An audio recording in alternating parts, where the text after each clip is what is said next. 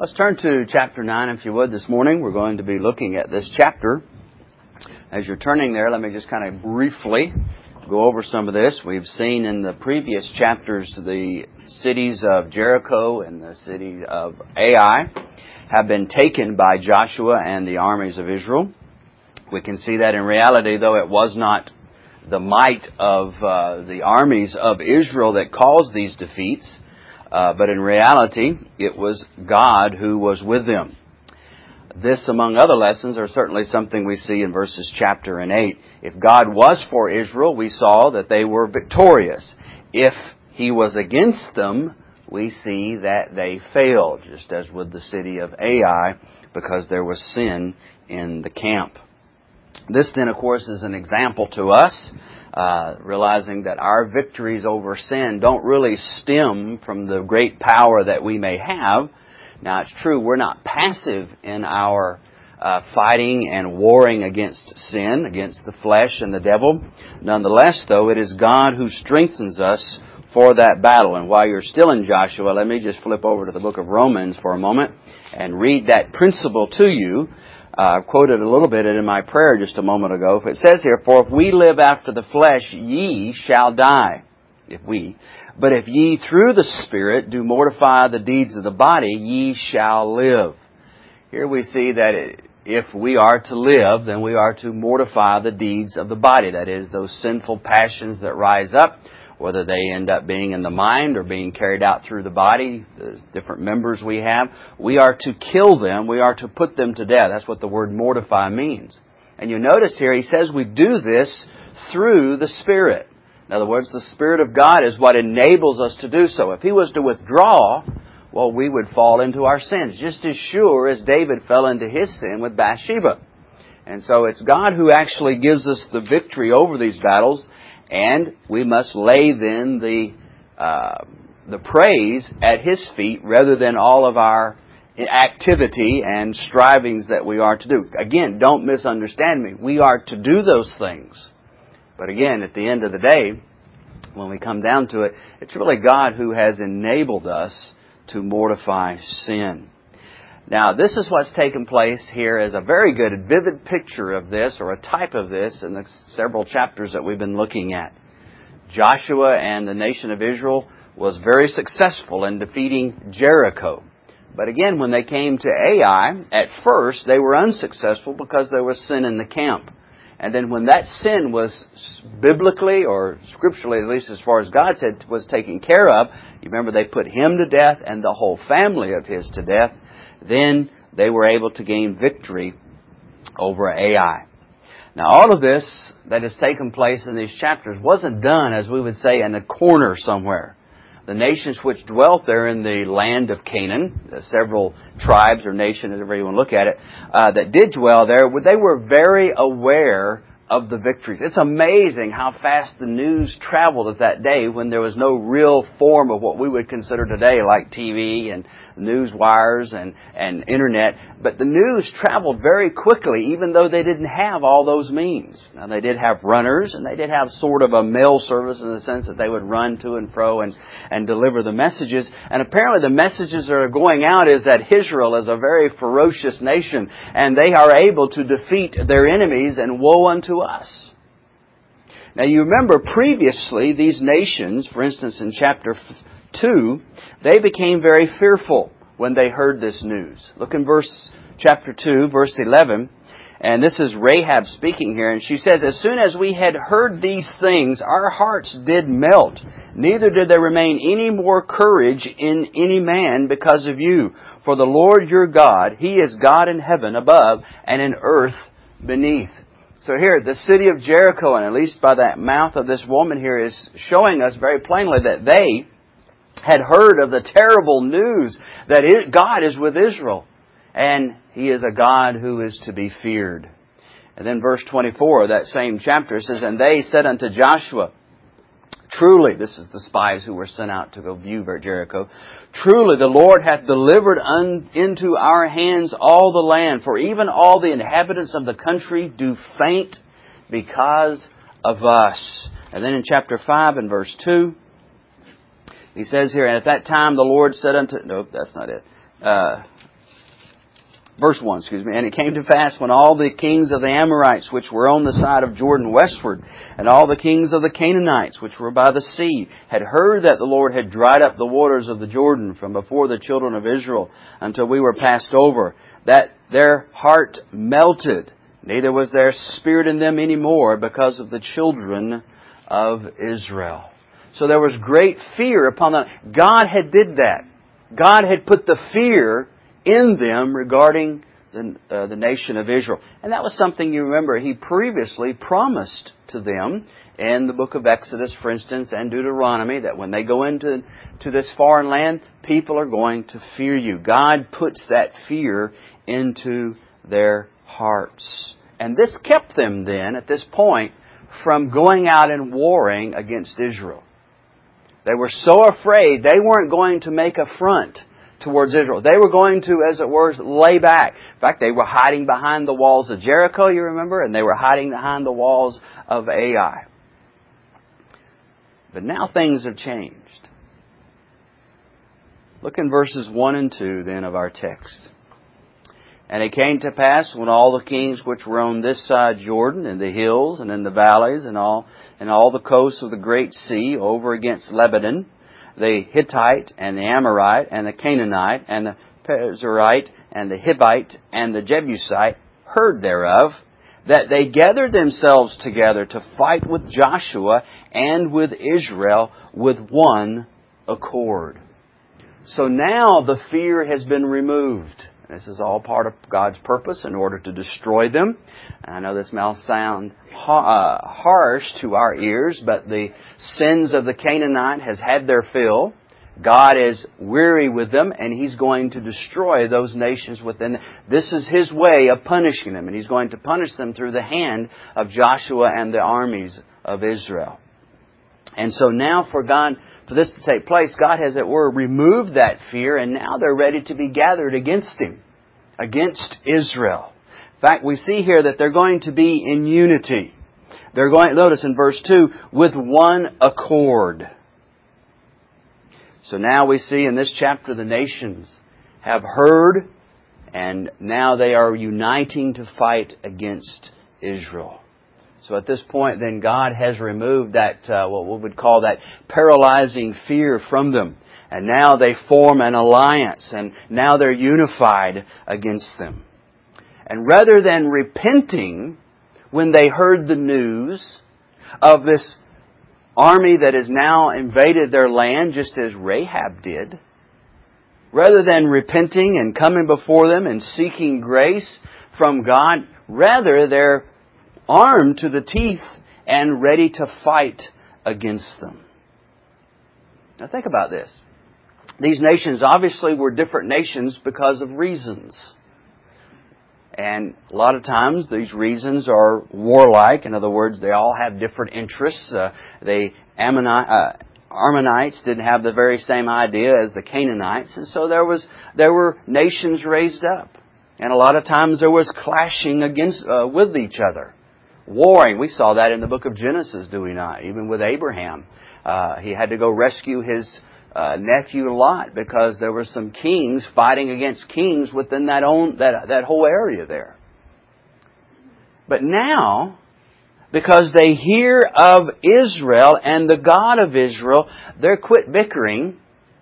They've come together in order to fight against God's people.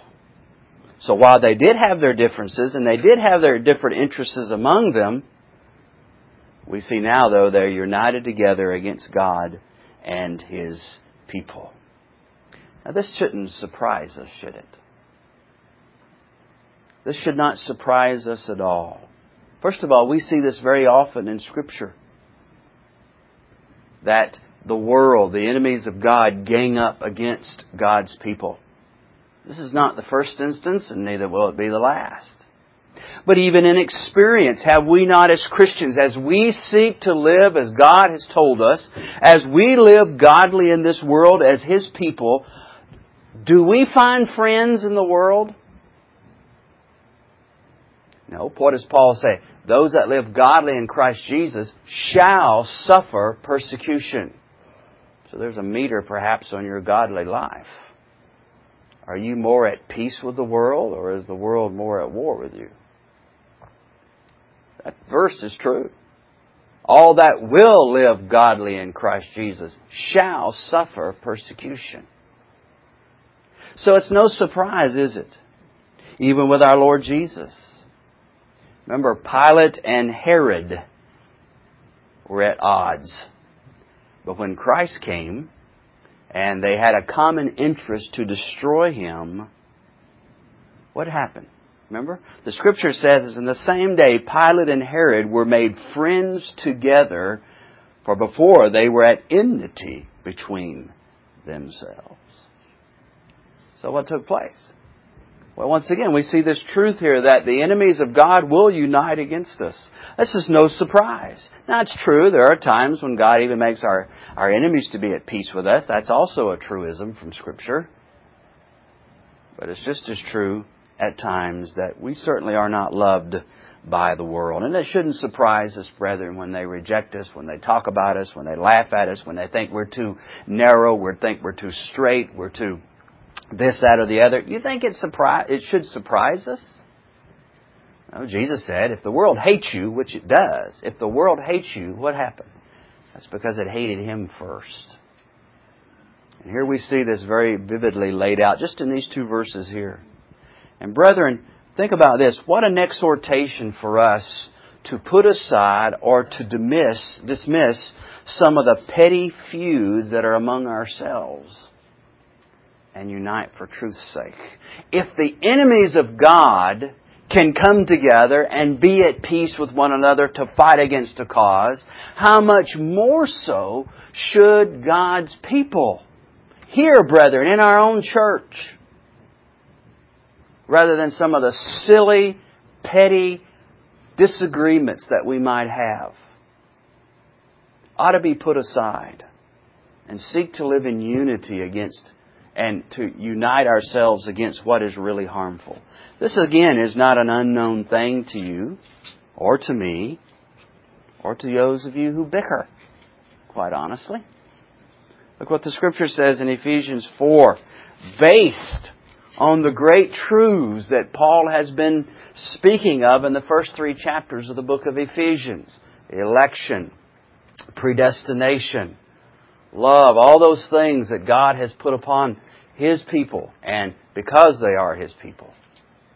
And notice what He says in verse 4, or chapter 4 and verse 1. I therefore, the prisoner of the Lord, beseech you that you walk worthy of the vocation wherewith ye are called, with all lowliness and meekness, with long suffering, forbearing one another in love, endeavoring to keep the unity of the Spirit and the bond of peace. I dare you, I dare me to bring up our own personal petty things and cause, dis- cause disruption in the house of God. You think God is pleased with that? And I don't mean just here, but what about our families? Petty things arising. And believe you me, I'm, I can be the best at that. Make out what they call a, a mountain out of molehill. Uh, you're looking at a guy who can make lots of mountains out of little hills.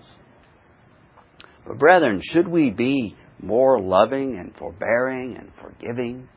I'm not talking about compromising the truths of the gospel. We dare not do so. Paul said he wouldn't stand for a moment that anyone would pervert the gospel of Christ. And so we're not talking about those kinds of things.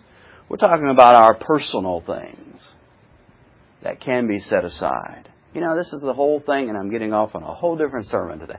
But this is the whole issue of the idea of self denial. That's a lost art among God's people, isn't it? Self denial. Instead, we live for self. Making sure Mark's comfortable, making sure Mark's got everything he needs, making sure Mark's way is the way we ought to go. That's true. Within my own headship at home, I can basically do those things, but again, not without brethren dwelling with knowledge with my family or in our church. And if I have to do it, so do you. And it's the grace of God, just as it was in the days of Joshua, that gives us the strength and the, to go on that. Well, I'll preach away a rest of my message on this, so let's go on and look at verses 3 through 15. A rather long section, but uh, we'll, we'll get the gist of it pretty easily here. Verses 3 through 15. We're in Joshua chapter 9. Uh, yes, 3 through 15 we'll be reading. Joshua chapter 9. And when the inhabitants of Gibeon heard that Joshua had done unto Jericho and to Ai, they did work wildly, and went and made as if they had been ambassadors, and took old sacks upon their asses, and wine bottles, old and rent and bound up, and old shoes and clouded upon their feet, and old garments upon them. And all the bread of their provision was dry and moldy. And they went to Joshua unto the camp at Gilgal, and said unto him and to the men of Israel, We be come from a far country. Now therefore, make ye a league with us. And the men of Israel said unto the Hivites, Peradventure ye dwell among us. So they, it's, it's almost they knew it, but they didn't. And how shall we make a league with you? And they said unto Joshua, We are thy servants. And Joshua said unto them, Who are ye, and from whence come ye? And they said unto him, From a far, very far country. Thy servants are come because of the name of the Lord thy God. For we have heard the fame of him, and all that he did in Egypt, and all that he did to the two kings of the Amorites that were beyond Jordan, and Sihon king of Heshbon, and Og, king of Bashan, which was at Ashtaroth. Wherefore our elders and all the inhabitants of our country spake to us, saying, Take victuals with you for the journey, and to go meet them, and say unto them, We are your servants. Therefore now make ye a league with us. This our bread we took hot for our provision out of our houses on the day that we came forth to go unto you. But now, behold, it is dry and it is moldy. And these bottles of wine which we filled were new, and behold, they be rent and these our garments and our shoes are become old by reason of the very long journey. And the men took of their victuals and asked not counsel at the mouth of the Lord. And Joshua made peace with them and made a league with them and to let them live. And the princes of the congregation swear unto them. Uh, interesting now, isn't it, what has taken place here? We see in verses 3:15 the Gibeonites by deception here obtain a league with Joshua and Israel. You notice in verse 4 they do this underhandedly and they did work wily and went and made as if they had been ambassadors and took old sacks upon their asses and wine bottles and old and rent and bound up and so forth. So they're going to, they're actually dwelling in the land of Canaan in near vicinity. Remember back up in verse uh, 9, or verse 1, that's the Hivites there. Well, this is a tribe of them, of that nation. So they're in the vicinity. And they've heard this. Now, apparently this nation here, these folks here, have become still very fearful of the fact. The other nations, they're at unity together in order to destroy them, according to verse 2. But there is some families within the Hivites who have said, wait a minute, we know what God has done for them. We've seen what, uh, heard the things that have taken place there in the land of Egypt. And if we do not do something, what will happen? Well, obviously we're going to perish at their hand. And so they devise, excuse me, what's that? I was just going to say, weren't the Hivites the ones among listed by God for destruction? Yes, and we'll get into all that in just a moment. Uh, the point here is that they did not deal correctly with the nation of Israel, except for their own interests. And notice how wily or how sneakily they did this there in verse 3 or verse uh, uh, 4 and 5 as we pointed out. So by deception then they gained this league. And they do so, and notice the wisdom, at least worldly wisdom, in doing what they did. In order to fool them, we said, look, we're from, we're not from around this area. We're way, way away. So, look, you can even prove, we can prove this. Look at our shoes. They're old. Look at our bread. It's molded. We took it out hot from our ovens, but look at it now. It's, it's decayed. Notice what they're wanting though. They're wanting to be their servants. And so there's another view here verse uh, uh, 7 about the pre-adventure you dwell among us. That is, if we allow you to live here, what are we going to do for you? What's going to happen? How shall we get along with you? And so the plan is revealed. Well, we'll become your servants. And then notice what happens in verse 15. Joshua, as we would say, falls for it, doesn't he? And Joshua made peace with them and made a league with them to let them live, and the princes of the congregation swear unto them. But notice before that in verse 14 is the telling story here. What happened? They did not seek God's counsel. So instead of asking the Lord, instead of seeking the counsel of God, they didn't bother. And brethren, isn't that just like a lot of us? Rather than going to the Lord and seeking His wisdom, we do our own thing. Whether out of ignorance or whether purposely. Well, we see what happens. Now notice in verse 16 through 21 they're found out. And it came to pass at the end of three days, only three days, notice that, and after they had made a league with them, that they heard that they were their neighbors and that they dwelt among them. And the children of Israel journeyed and came unto their cities on the third day. Now their cities were Gibeon and uh, Kephiah and Beeroth and Kirjathjearim. And the children of Israel smote them not, because the princes of the congregation had sworn unto them by the Lord God of Israel. And all the congregation murmured against the princes. But all the princes said unto all the congregation, We have sworn unto them by the Lord God of Israel. Now therefore we may not touch them. This we will do to them. We will even let them live, lest wrath be upon us, because of the oath which we swear unto them. And the princes said unto them, Let them live. But let them be hewers of wood and drawers of water unto all the congregation as the princes had promised them. So now we see they're found out. Their trick didn't last very long. And isn't that just like a lie that we tell? Be sure your sin will find you out. You'll only get away with so long with your lies and our deceit and our deception. Eventually it's going to come out. Whether it be three days, three months, three years. The point of the matter is deception is found out. And this is what took place. And of course, Israel here is ready to destroy them at first. They come to the cities, but then they realize who they are. Wait a minute, this is the folks we, we, we made a covenant with. We made a league with these folks. Joshua, what were you thinking? That's how they, because you notice here they were mad at the princes of Israel and perhaps rightly so. But notice something else. Even though they didn't agree with them, they still obeyed. They obeyed their leaders, whether they agreed to it or not. Then notice verse 22 through 27, so we can close here. He says, uh, And Joshua called for them, and he spake unto them, saying, Wherefore have ye beguiled us, saying, We are very far from you when you dwell among us.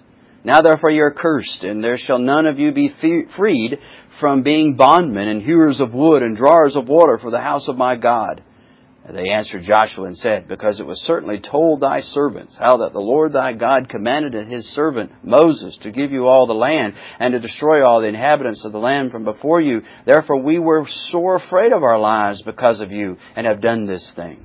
And now behold, we are in thine hand as it seemeth good and right unto thee to do unto us, do. So, and so did he unto them, and delivered them out of the hand of the children of Israel, that they slew them not.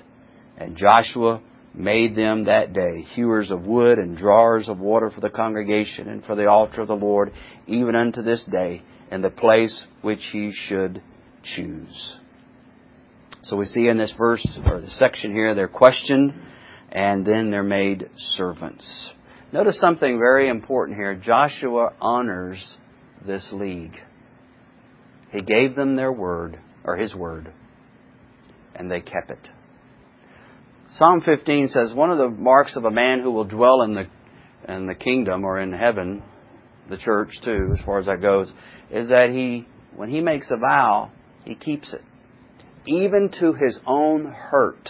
Even when it costs you something. If you say you're going to do it, then you better do it. Even if it costs you something. And this is what they, Joshua and, his, his, and the tribes did. They honored that, even though they were deceived by it. And you would think, well, that's obviously enough to break the covenant because they weren't even right. They feared God in this matter, didn't they? Notice in verse 20, this we do to them. We will even let them live, lest wrath be upon us because of the oath which we swear unto them. How important is our word then, brethren? It's easy to be flippant, isn't it? Say one thing, mean another. Say one thing, do another. That's not what Joshua, even though it cost Joshua. Well, in one sense, they were really kind of benefited, weren't they? We got, they got some slaves out of this. But we need to do what we say. Let me close with some applications. First of all, the necessity of seeking counsel. They didn't do it, did they? Now again, they're not fought anywhere else in this in the Bible in regards to this, except perhaps verse 14. They ask not counsel. But you know, there are many who will seek it, then there are few who will obey it. Some of you seek my counsel, but you don't obey it. Thankful for those who do, and then do obey it. But you know, we can say, "Oh yeah, I'm I believe that passage in the multitude of counselors there is safety, in the multitude of counsels there's there's there's wisdom." But when you seek it, you don't obey it. But then, what if we don't even seek it? How wrong that is. And we say, "Well, is God going to be talking to me?" Yeah, He does, right here. He's given us 66 books, which He counsels us. David says, Thy word are my counselors. So if you have a problem, have a question, need wisdom, what does the scripture say? Seek God, in particular in His Word. Secondly, note here how the news of Israel's victories wrought different effects upon different people. Some of the nations, at least in verses 1 and 2, they became hardened and now they're going to go after the children of Israel. They unite against them. So some of the nations, it caused them to be angry and warlike. To the Gibeonites, instead, it caused them to be feared. Or calls, yeah, calls fear, and it caused them to seek peace. There in verse 19. Or look in 11, 19, excuse me. Sorry. In verse 18, he said, Joshua made war a long time with all those kings.